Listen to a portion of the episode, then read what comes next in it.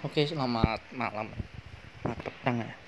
Ya, aku mau ngomongin kenapa Inter Milan bisa juara Scudetto. Pada 10 tahun dia puasa gelar. Terakhir mengangkat trofi itu Supercopa Italia 2011. Lama sekali ya, 10 tahun ya. Ya, terus juga memutus rantai dominasi Juventus dalam juara Liga Italia sejak tahun 2011 juga ya Juventus menang juara Liga Italia atau Scudetto ya.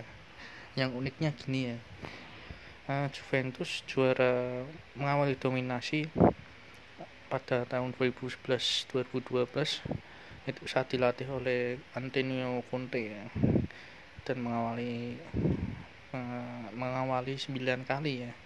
9 kali juara beruntun ya. Dan di tahun 2021 ini dipatahkan oleh Inter Milan yang dilatih oleh Antonio Conte juga. Conte yang memulai dominasi Juventus, Conte juga yang memutusnya. Wah, ini keren nih, spesialis juara liga di musim pertama dia melatih.